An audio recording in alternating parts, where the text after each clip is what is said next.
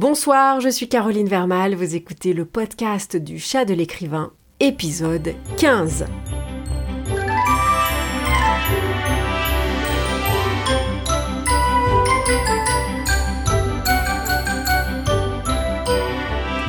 Vous rêvez de vivre de votre plume? Alors détendez-vous, libérez votre imagination et découvrez ce qui est possible.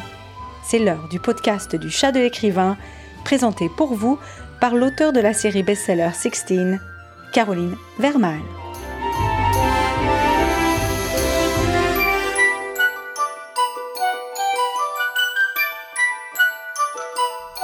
Comment allez-vous? Comment allez-vous? Comment allez-vous vraiment? Comment ça va? En ce mois du mindset?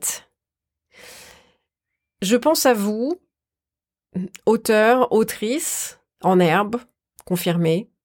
Je pense à vous, auteur auto-édité, auteur-éditeur, autrice-éditrice. Parce que c'est dur. On parle beaucoup de de ce qui est possible, et c'est super important de savoir ce qui est possible et d'y croire, hein, parce que c'est vraiment ce qui nous tire, c'est notre étoile du Nord, c'est ce qui nous permet de surmonter les échecs, de surmonter les déconvenus, les déceptions, d'y aller, d'y aller avec son épée en criant, on va y arriver, et c'est possible, on l'a vu, on l'a vu, c'est possible, c'est possible, c'est possible, et je ne vous le répéterai jamais assez. Mais n'empêche que, ne nous leurrons pas, c'est dur. Et c'est dur à toutes les étapes. C'est dur si vous m'écoutez là, vous êtes en train de finir un roman, de finir un livre, c'est dur. Chaque chapitre, c'est c'est beaucoup de plaisir aussi, on a vraiment l'impression qu'on est fait pour ça, mais n'empêche que c'est dur. C'est dur de d'écrire, c'est dur de finir, c'est dur de mettre un point final, c'est dur de faire les corrections. Et c'est très très très très très dur de faire le pas de s'éditer. C'est dur de l'envoyer à un éditeur, c'est dur d'avoir un rejet, c'est dur d'avoir une déception. Mais ce qu'on demande aux auteurs auto-édités, c'est d'abord de publier son livre, ce qui est très dur, parce que personne ne nous a donné la permission, personne ne nous a dit euh, vous avez le droit de vous appeler romancière ou, ou romancier. Non, non, personne ne nous l'a donné. On a décidé de nous-mêmes qu'on avait quelque chose qui avait de la valeur, qu'on avait une voix, qu'on avait une vision du monde, qu'on avait une imagination qui méritait d'être partagée. Et donc, on a fait le pas de publier ce livre et ensuite, on fait le pas d'aller vers le lecteur, vers la lectrice et de lui dire, tiens, tu vas vraiment aimer mon livre. Essaye-le, achète-le. Voilà. C'est dur. Tout ça, c'est dur. Le marketing, c'est dur en plus, il y a tellement de choses à apprendre. Donc, il y a déjà l'obstacle de savoir ce qu'il faut faire. Et puis ensuite, il y a l'obstacle de le faire. Parce que c'est une chose de savoir ce qu'il faut faire. Et ça, le chat de l'écrivain vous donne les clés. Mais on peut l'avoir sur la to-do list. Puis on ne sait pas trop pourquoi. Euh, cette chose à faire qui pourtant ne semble pas hyper euh, insurmontable, ne semble pas complètement impossible. D'ailleurs, tous les copains euh, auteurs, toutes les copines autrices le font, hein, elles le font bien, ça semble très naturel pour eux. Et puis nous, on a cette tâche à faire depuis une semaine, depuis un mois, depuis six mois si ça se trouve. Et puis c'est toujours pas fait. Alors on, on, a des excuses bien sûr, on a des, il y a des raisons pour lesquelles on n'a pas fait cette chose. Mais si vraiment on se pose la question, on savait le faire, on a les ressources pour le faire, on a les informations, on est capable, on a l'argent, on a tout ce qu'il faut. Mais on l'a pas fait. Alors ça, c'est un des endroits où on trouve des autosabotages, très clairement. Euh, moi, je vais vous en révéler un. Je ne sais plus si je l'ai dit sur le podcast, mais euh, Sixteen est une série qui a énormément de succès en France et j'ai euh, je suis absolument capable de publier Sixteen en anglais. Les livres sont prêts, ils sont traduits, ils sont même corrigés. J'ai eu un, un, correcteur fabuleux. J'ai toutes les clés en main. Et ça fait, euh, je sais pas, deux ans, je crois, je, suis assise sur ces textes qui ne sont pas sortis, donc qui sont littéralement dans un tiroir, alors qu'on sait que Sixteen plaît à tout le monde, on sait que qu'il y a du potentiel, on sait qu'il y a une belle couverture, on sait que je sais écrire un résumé, on sait que je sais parler anglais, on sait que l'histoire est tout bien, ta ta ta ta ta, bla bla bla bla bla bla bla.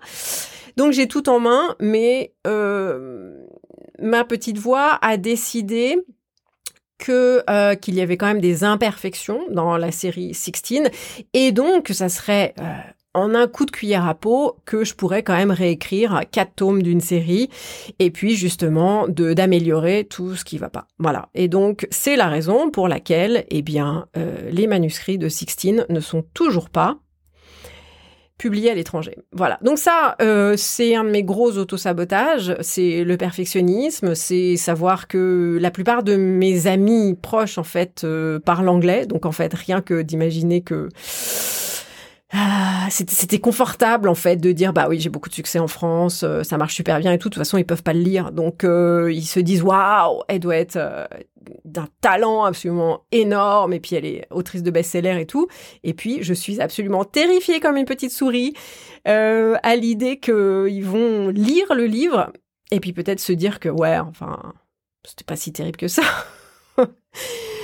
Alors là en fait il y a euh, un panneau au néon avec auto-sabotage là, qui clignote euh, en gros et qui, euh, qui illumine toute ma vie. Voilà. Et les auto-sabotages, je les vois chez les auteurs et chez les autrices tout le temps. Qu'ils soient reconnus ou pas reconnus, ça fait partie d'un de nos talons d'Achille parce qu'encore une fois, c'est un métier qui est difficile et qui demande une confiance en soi qui est bien plus puissante et bien plus forte que si on faisait un autre métier. Voilà. C'est la raison pour laquelle j'ai voulu absolument organiser un atelier avec Anne-Claire Froger, que vous avez entendu la semaine dernière. J'ai voulu organiser un atelier sur ces auto-sabotages qui a lieu d'ailleurs cette semaine, jeudi 16 septembre. Si vous écoutez ce podcast et vous l'avez déjà euh, manqué, il est, il sera disponible en replay euh, sur le site du chat de l'écrivain. Maintenant, on m'a posé une question, une question absolument légitime. Travailler sur ces autosabotages qui sont des peurs qui viennent euh, souvent de, de notre enfance, par exemple, c'est bien sûr un travail profond et un travail long.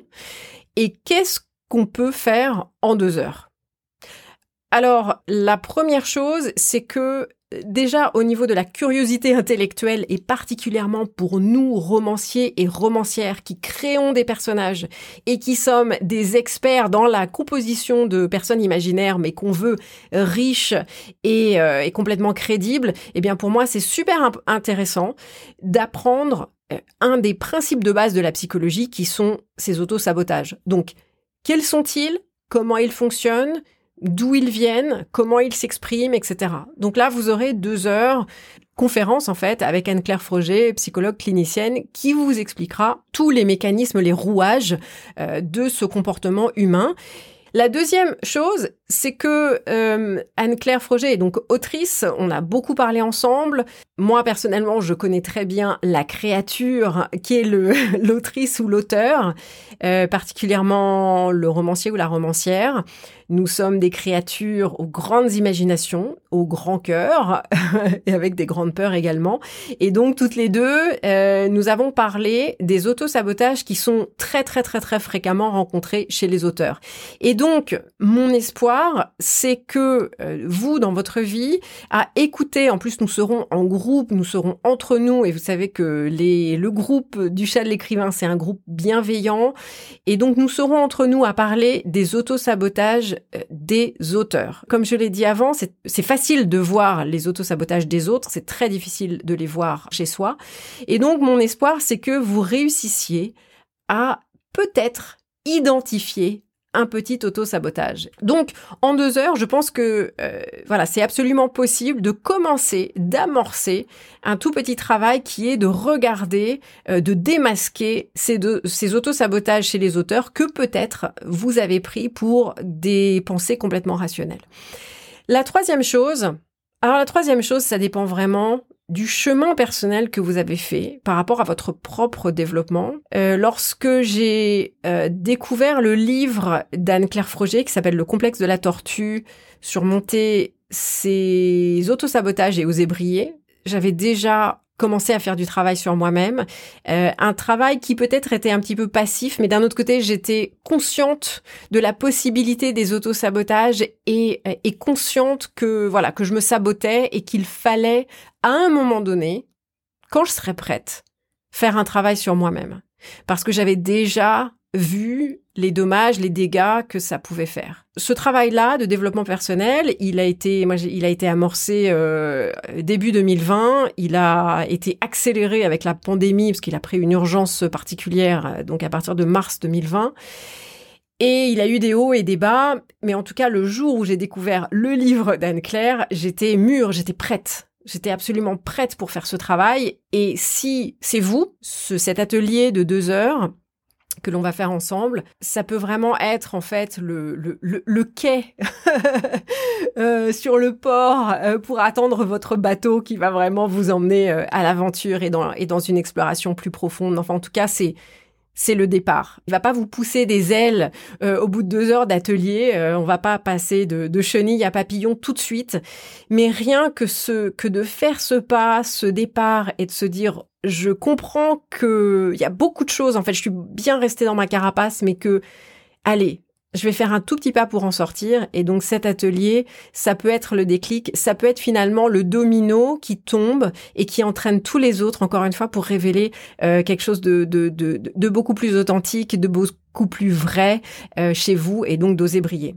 Dans cet épisode bonus, eh bien en fait, je voulais vous livrer, avec l'autorisation d'Anne-Claire, je voulais vous livrer des extraits du premier chapitre de son livre. Donc vraiment, ce qui m'a, ce qui m'a complètement convaincu, euh, encore une fois, j'étais prête avant, mais là, je me suis dit, ok, on y va, on arrête de reculer, on, on va passer de la phase euh, passive euh, à regarder un peu ses autosabotages, à réfléchir, à essayer de se remettre en question et tout, à la phase active, où là, littéralement, comme vous le savez, j'ai des, des rendez-vous maintenant hebdomadaires avec, avec Anne-Claire et un travail vraiment actif par rapport à tout ça.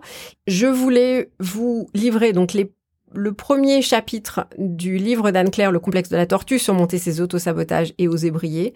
Parce que si vous ne venez pas à l'atelier jeudi, ou même si vous venez, je voulais juste vous partager avec vous ce déclic-là, juste au cas où ça serait votre déclic. Donc voilà, je vais vous lire ces extraits. Je, j'espère que je vous verrai à l'atelier de jeudi. Si je ne vous vois pas, peut-être que vous regarderez le, replay. En tout cas, le profil Instagram du chat de l'écrivain ainsi que le groupe Facebook, les groupes Facebook du chat de l'écrivain sont ouverts si vous avez quoi que ce soit à partager. C'est un espace bienveillant, on se comprend, vous n'êtes pas seul. Et donc, voilà, euh, grandissons ensemble et devenons des romanciers, des romancières, des auteurs, des autrices qui sont plus authentiques, plus vrais et plus épanouis dans leur carrière d'auteur. Voici l'extrait. Le complexe de la tortue est un livre sur la petite voix paralysante en vous, que vous connaissez bien, qui vous fait douter, hésiter, perdre confiance et finalement abandonner vos projets ou les remettre à demain. Cette voix qui vous fait penser que vous n'êtes pas à la hauteur de la situation et qui vous donne la sensation d'être complètement dépassé. Cette même voix qui va surgir lorsque vous songerez sérieusement à vous lancer dans un projet qui vous fait vibrer, mais vous effraie un petit peu par son audace, et qui va vous lister tous les obstacles que vous allez rencontrer jusqu'à vous amener à renoncer. Cette voix, pesante et pessimiste, guidée par vos peurs et votre manque de confiance en vous, paralyse toute votre vie. Elle vous pousse à rester immobile et en sécurité là où vous êtes, mais vous laisse avec un sentiment amer de vide intérieur, de frustration et souvent d'inaccomplissement. Et il est bien probable que lorsque vous pensez à elle, vous n'avez qu'une envie, c'est de la chasser hors de votre vie, car c'est une voix qui vous affaiblit, qui vous rend dépendant et vulnérable, et vous ôte tout courage. Seulement voilà, elle est bien enracinée et ne se laisse pas déloger facilement. Plus vous tentez de la chasser hors de votre vie, plus elle s'accroche et revient. Et cela se produit pour la simple et bonne raison que cette voix fait partie de vous. Ce n'est pas quelque chose d'extérieur à vous que vous pourriez rejeter. Non, derrière cette voix se cache en fait votre enfant intérieur, apeuré et insécurisé, qui est submergé par la complexité de la situation et qui n'a d'autres ressources à sa disposition que de chercher à rester à l'abri. Dans ces situations frustrantes et souvent douloureuses que vous vivez, ce n'est pas l'adulte que vous êtes aujourd'hui qui est aux commandes de votre vie, c'est l'enfant angoissé en vous, ainsi que ses alliés qui s'organisent pour le protéger. Ces parties de vous qui peuvent tour à tour vous critiquer, vous arrêter dans votre élan, vous angoisser, ou apparaître comme des perpétuels rabat-joie, cherchent à vous éviter des dangers qu'elles redoutent et contre lesquels elles se sentent terriblement impuissantes et démunies. Et c'est la seule solution qu'elles connaissent.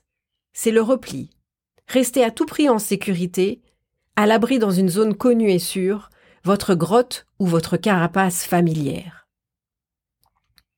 Le problème, bien évidemment, est que cette stratégie, aussi efficace soit-elle sur le moment pour vous éviter des douleurs, des échecs et des humiliations parfois cuisantes, finit par vous enterrer vivant et vous faire passer complètement à côté de votre vie. Si vous avez l'impression de voir tout le monde autour de vous avancer, réaliser ses projets, fonder une famille, développer sa créativité, partir voyager, rencontrer de nouvelles personnes, avoir du succès, gagner de l'argent, ou encore chanter et danser joyeusement, tandis que vous restez immobile, à les observer derrière une paroi vitrée qui vous maintient à l'écart, avec un sentiment de solitude et de déprime, vous êtes très certainement pris dans ce que j'appelle le complexe de la tortue. Vous vous êtes construit une carapace depuis de longues années pour vous protéger et éviter de revivre des situations douloureuses. Mais cette protection, bien intentionnée et utile à l'époque, vous empêche aujourd'hui d'être dans la vie. Elle est terrifiée par les risques que vous pourriez prendre et veut vous garder à tout prix à l'abri de tous ces dangers.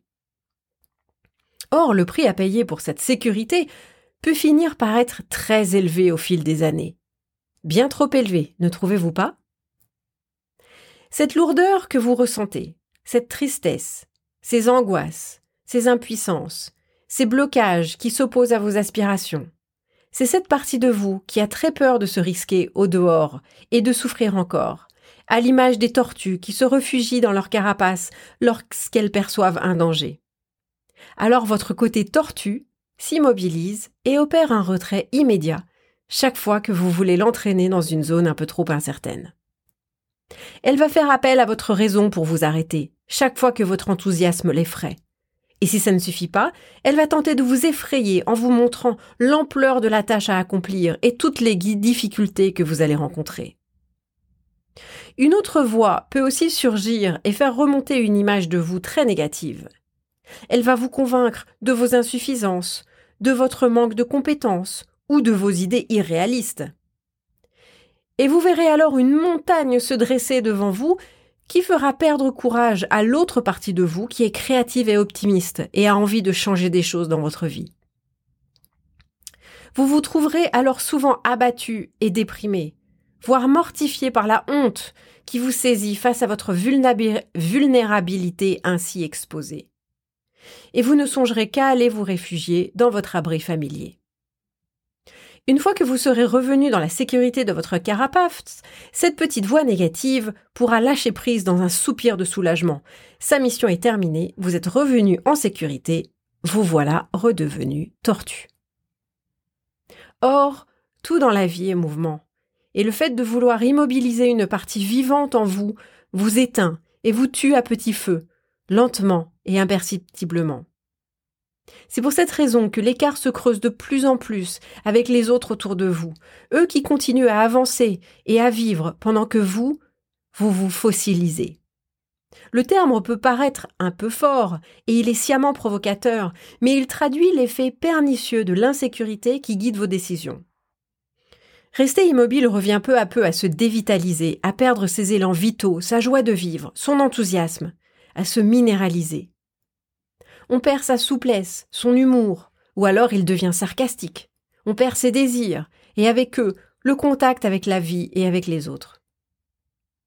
Heureusement, la vie a bien d'autres projets pour vous, et c'est la raison pour laquelle elle va venir contrecarrer cette stratégie d'autoprotection qui vous dirige. Elle croit en vous, contrairement à vous dans ces moments-là, et c'est pour cette raison qu'elle va vous envoyer une multitude de situations douloureuses pour vous pousser à sortir de vos retranchements. Elle veut vous ramener au contact de vous-même, de vos aspirations, et de tout ce qui vous rend vivant et joyeux. Et cela passe d'abord par raviver la douleur associée à vos choix actuels. Derrière vos peurs se cache un chemin fantastique.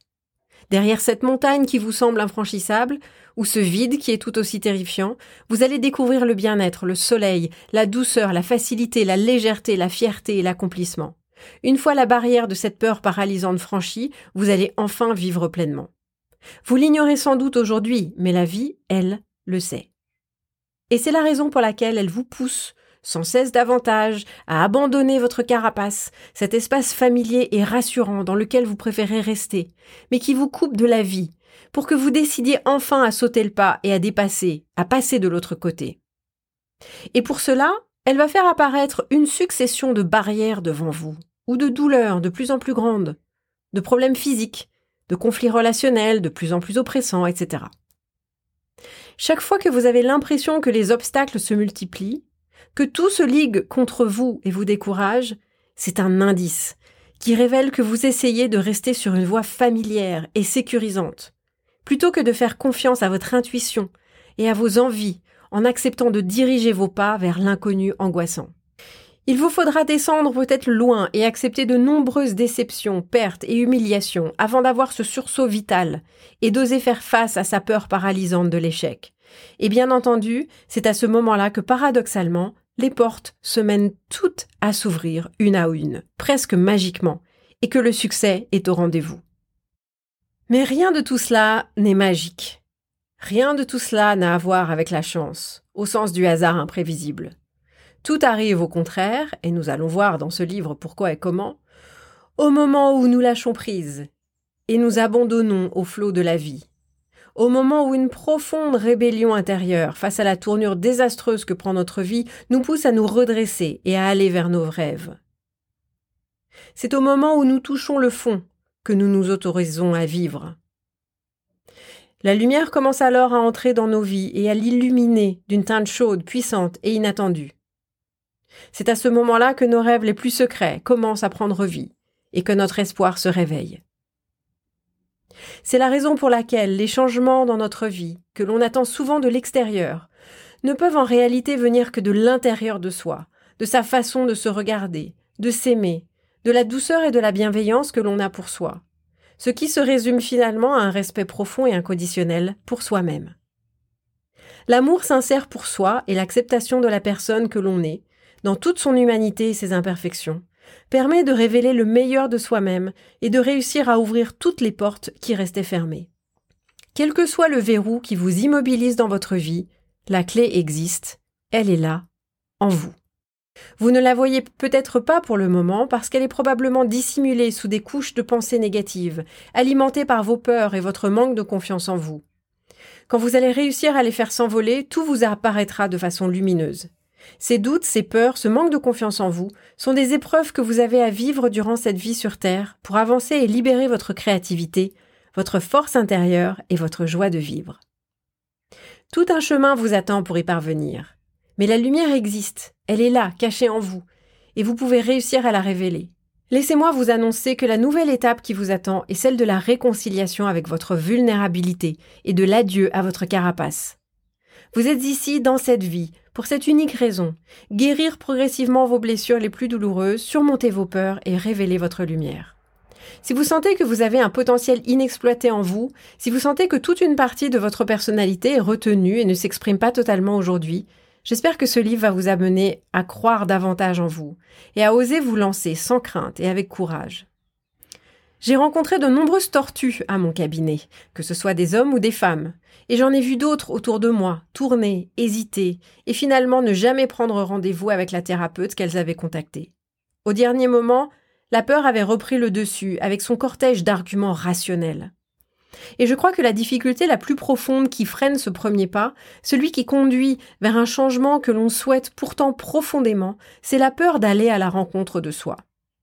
La peur de souffrir en réveillant ces vieilles blessures du passé, mais aussi et surtout, plus profondément, la peur de se décevoir soi-même par rapport à l'image idéale que l'on a de soi. Nourrir ses rêves, les garder en soi précieusement, sans jamais oser les réaliser, c'est garder une part de fantasme. Certes, cela alimente une certaine frustration, mais la part de rêve et d'idéal reste intacte. On peut jouer à imaginer sa vie autrement, à s'imaginer différent, affirmé, à l'aise, accompli, entouré, heureux. Et c'est une source de plaisir et d'espoir que rien ni personne ne peut atteindre ni ternir. tandis que se risquer à matérialiser ce rêve, se frotter aux problèmes concrets qui vont se poser, prendre conscience de sa maladresse, de son imperfection, de son manque d'expérience et de maîtrise, peut être terriblement anxiogène, douloureux et blessant pour son ego, quand on est exigeant avec soi-même et que l'on a tendance à placer la barre assez haut. Décider d'aller à la rencontre de soi, c'est affronter une angoisse, qui est celle d'échouer. C'est accepter de regarder dans les yeux cette peur de ne pas être à la hauteur de ce que l'on attend de soi, et risquer de tuer cette part de rêve qui, malgré la carapace et la paroi de verre qui nous immobilisent dans la vie réelle, nous maintenait en vie intérieurement. Repousser ses projets à demain, ne pas s'engager, c'est garder intact en soi l'espoir que l'on peut réussir, sans jamais risquer d'être confronté à la désillusion. Mais c'est aussi terriblement triste, car c'est accepter de laisser mourir l'adulte que l'on est pour préserver l'enfant blessé en soi qui est trop vulnérable pour supporter de s'ouvrir à nouveau. N'ayez pas peur des défis auxquels la vie vous confronte. Si elle vous les présente, c'est parce qu'elle sait que vous êtes capable d'y faire face, que vous avez toutes les ressources nécessaires en vous pour les surmonter. N'ayez pas peur de vos ombres, ni de tout ce qui peut être obscur et angoissant en vous. Songez au fait que c'est dans la boue que la fleur de lotus trouve toutes les ressources dont elle a besoin pour s'épanouir, et que c'est de la dégradation de votre compost que vous obtiendrez le terreau le plus fertile pour votre potager. L'obscurité, la douleur, le froid font partie de la vie et sont nécessaires. Mais tout est cyclique et rien n'est permanent.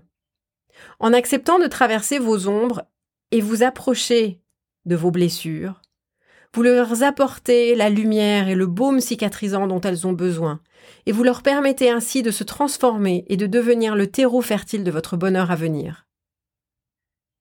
Dans une de ses conférences, Brené Brown explique ainsi que l'objectif à atteindre n'est pas de s'installer pour bivouaquer dans ces zones inconfortables en soi, mais seulement d'expérimenter que l'on peut les traverser, munis de bottes en caoutchouc, et en ressortir grandi. Alors, armez-vous de votre courage et faites-vous confiance. Tout comme elle, enfilez un vieux t-shirt et munissez-vous d'un rouleau et d'un pot de peinture pour engager les grands travaux dont vous rêvez. Acceptez tous les virages, tous les rebondissements que la vie vous enverra et restez confiant. Votre rêve a bien été reçu par l'univers et il est en train d'œuvrer pour vous y conduire.